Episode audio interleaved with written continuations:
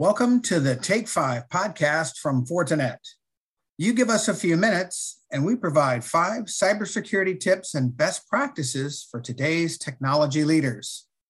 This podcast series taps into the experience from the Fortinet Field CISO team and the work being done with and through our ecosystem of partners, technologies, and experts. I'm your host, Rick Peters, Fortinet CISO for Operational Technology, and today we're talking with Bob Turner, former CISO and Director of the Office of Cybersecurity at the University of Wisconsin Madison, and most recently joined Fortinet as the CISO of our education practice. I'm thrilled to welcome you, Bob. Glad to be here and I appreciate the opportunity. Well, this is going to be a fun conversation, so let's jump right into it. Uh, let's start by having you tell us a little bit about yourself and why cybersecurity is important to you. Yeah, so uh, let's start with the why cybersecurity. I blame my dad. Uh, he introduced me to, to the world of radio communications uh, when I was a teenager. And, and just the simple thought of talking to people around the world and you know pushing data via radio waves captured my attention and really drove me into technology as a career uh, I've, I've, been in the information security part of the business since I was 19. Uh, a, a, young sailor on a submarine, I was the classified material uh, custodian and uh, was responsible for secure networking and telecommunication on a submarine. You know, that was, there was no cyber back then, but there were, you know, files and folders and, and stuff that had to be uh, stored in a safe. And there was encryption and circuits that had to be secure and reliable. And, and it was just interesting to, to understand how all of that worked. And, and, and frankly, it's been a, a driver throughout my career. So, you know, of course, now, um, you know, we're, we're dealing with uh, the, uh, the, what I call the AIC triangle. Everybody else calls it the CIA triangle, but availability really now is the, the king. And that's probably the, the most important part of cyber in my view, especially my recent experience in, experience in higher ed. I mean, it really is all about uh, not disrupting the availability leg in order to get the, the job done and, and keep the business moving forward. You know, it's interesting, Bob. We always consider degrees of separation, and clearly you and I weren't that far apart. I, when I started out with the intelligence community and NSA, I was a cryptologic engineer, and uh, indeed, that was way before cybersecurity when we were dealing with the, the term ComSec you know, which meant communication security material. So when you were talking about those things and talking about a, a sea vessel, specifically submarines, I could get it completely. So that's very cool. Hey, let's, yeah. let's uh, t- turn the page here and talk about what's motivating change in education and how is that impacting how you think about cybersecurity? Well, you know, research, teaching, and outreach are are in higher education. That's the business, um, and and if if that business has um, uh, issues with it uh, from either you know uh, user behavior or or external forces like nation state or or criminal syndicate hackers, that's a big problem. You know, the worst thing that can I can have, kind of going back to the availability thing, is is if something critical to the university's mission, you know, teaching, reach, uh, research, and outreach. If, if something critical to that goes down because of that, then then that's where the the change has to occur. Is you have to be able to shore up your defenses. You know, the volume of high value information, whether it's student financials, personal information, or you know just the content inside of learning management systems, that's important stuff. You know, we need to be secure or discoveries aren't happening or learning doesn't advance. And you know the the universities the larger ones are multi-billion dollar a year businesses. Well certainly they're targets of value. I just think about the intellectual property alone right? And you have mm-hmm. that of, of the need for protection. And then you think about the infrastructure and all the privacy information that's available. And you just have layers of a need that requires great attention because obviously the the risk is high, and you know, that's an absolute necessity here in 2021 to be doing everything we can to to uh, protect those assets. Yeah. Well, and the, changes uh, are in fact more and more disrupting and impacting uh, availability. You know, uh, remember Zoom bombing from you know the beginning of the pandemic world. Um, or or you know the impact of not having rural broadband available for a lot of the people that had to be remote. That's that's a big deal. Um, but it's also you know uh, worrying about disruption and disruptions that carry headlines with them are, are not the kind of disruptions that higher education really needs to deal with because there are more important things to be worrying about. Well, that's a great segue into this next question, and that is how real is the concern around an expanding threat landscape to leaders in higher education and even through K to 12?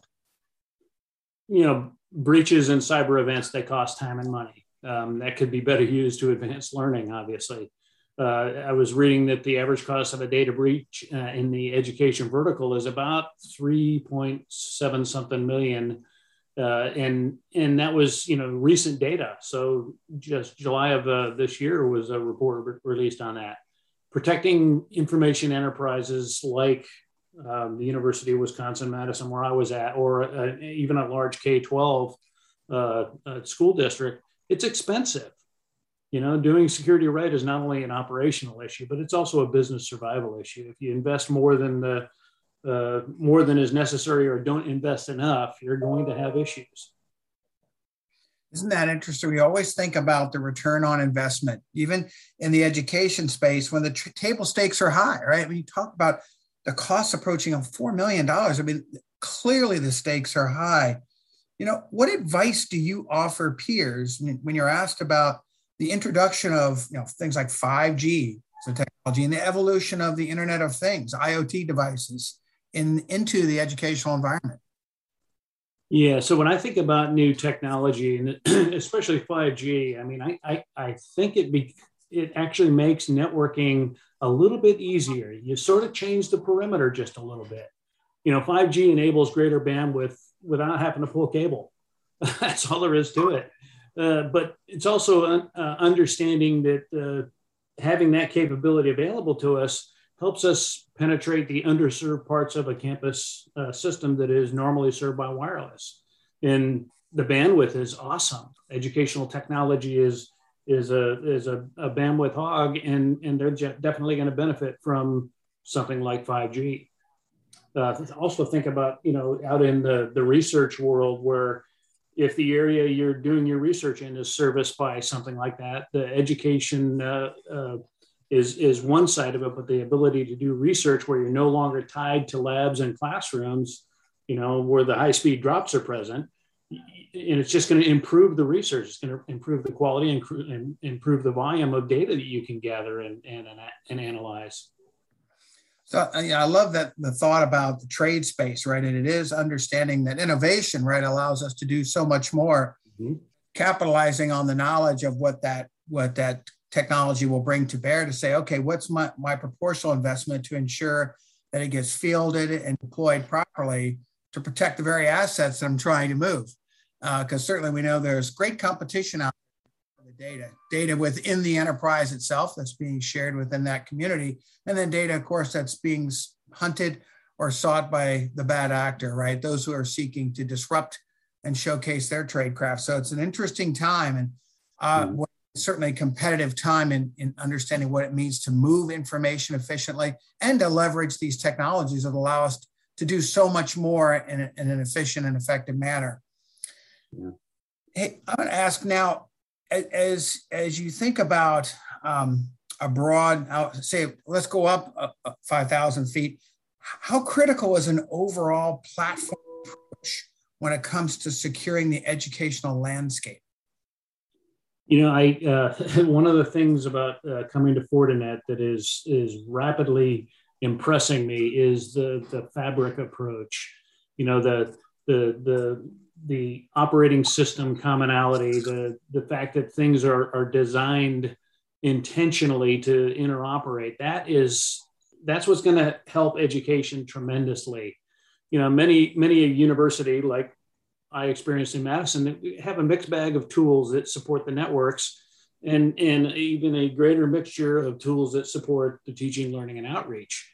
And and so having a platform that in effect integrates those functions uh, those tools are easier to support and, and you have a, a, lower cost overall. And it's all about cost in education, especially in the public sector.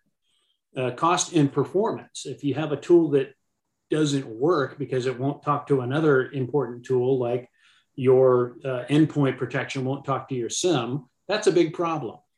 Uh, the challenge, of course, is getting a, the diverse and mostly distributed group of technologists to embrace the concept. You know, they they uh, they tend to gravitate towards that which would they know, but a platform approach certainly will ease the burden in helping them understand. Yeah, you know, Bob, it's interesting. I listened to you talk about Fortinet because you know you're you're digesting a lot right now, and, and I recall being in that same space And I would say that throughout my experience, the thing that gets me most excited is that we do so much that's purpose built with the idea of getting a greater return on investment. And certainly that's going to be very attractive to education. And I think the other piece that, that fits so well is this notion of now nobody flying solo, the idea of partnership being foundational to success and extending that notion out of building trust and then building the confidence to have those technologies just be present within the infrastructure itself and actually within the education system. So it's indeed an exciting time. It, it is, and and I think the the the promise of partnership that starts at the university level, but then it also goes out to the people that are helping to provide those solutions. So it's great. I'm loving it. Splendid, Bob. I want to again uh, just suggest that uh, our team's excited and I'm welcoming you to Fortinet. And I really thank you today for taking a few minutes to join our Take Five podcast. Thank you. I appreciate the I appreciate the opportunity. Thank you. And to our listening audience, thanks for joining us for this episode of Take Five. Visit our website, www.fortinet.com forward slash education, to explore how the Fortinet security fabric supports the physical and cyber security needs. And that's across K 12 and higher education environments. The Take Five podcast is brought to you by Fortinet, securing your digital innovation across the entire digital infrastructure, whether in networked, application, multi cloud, or edge environment.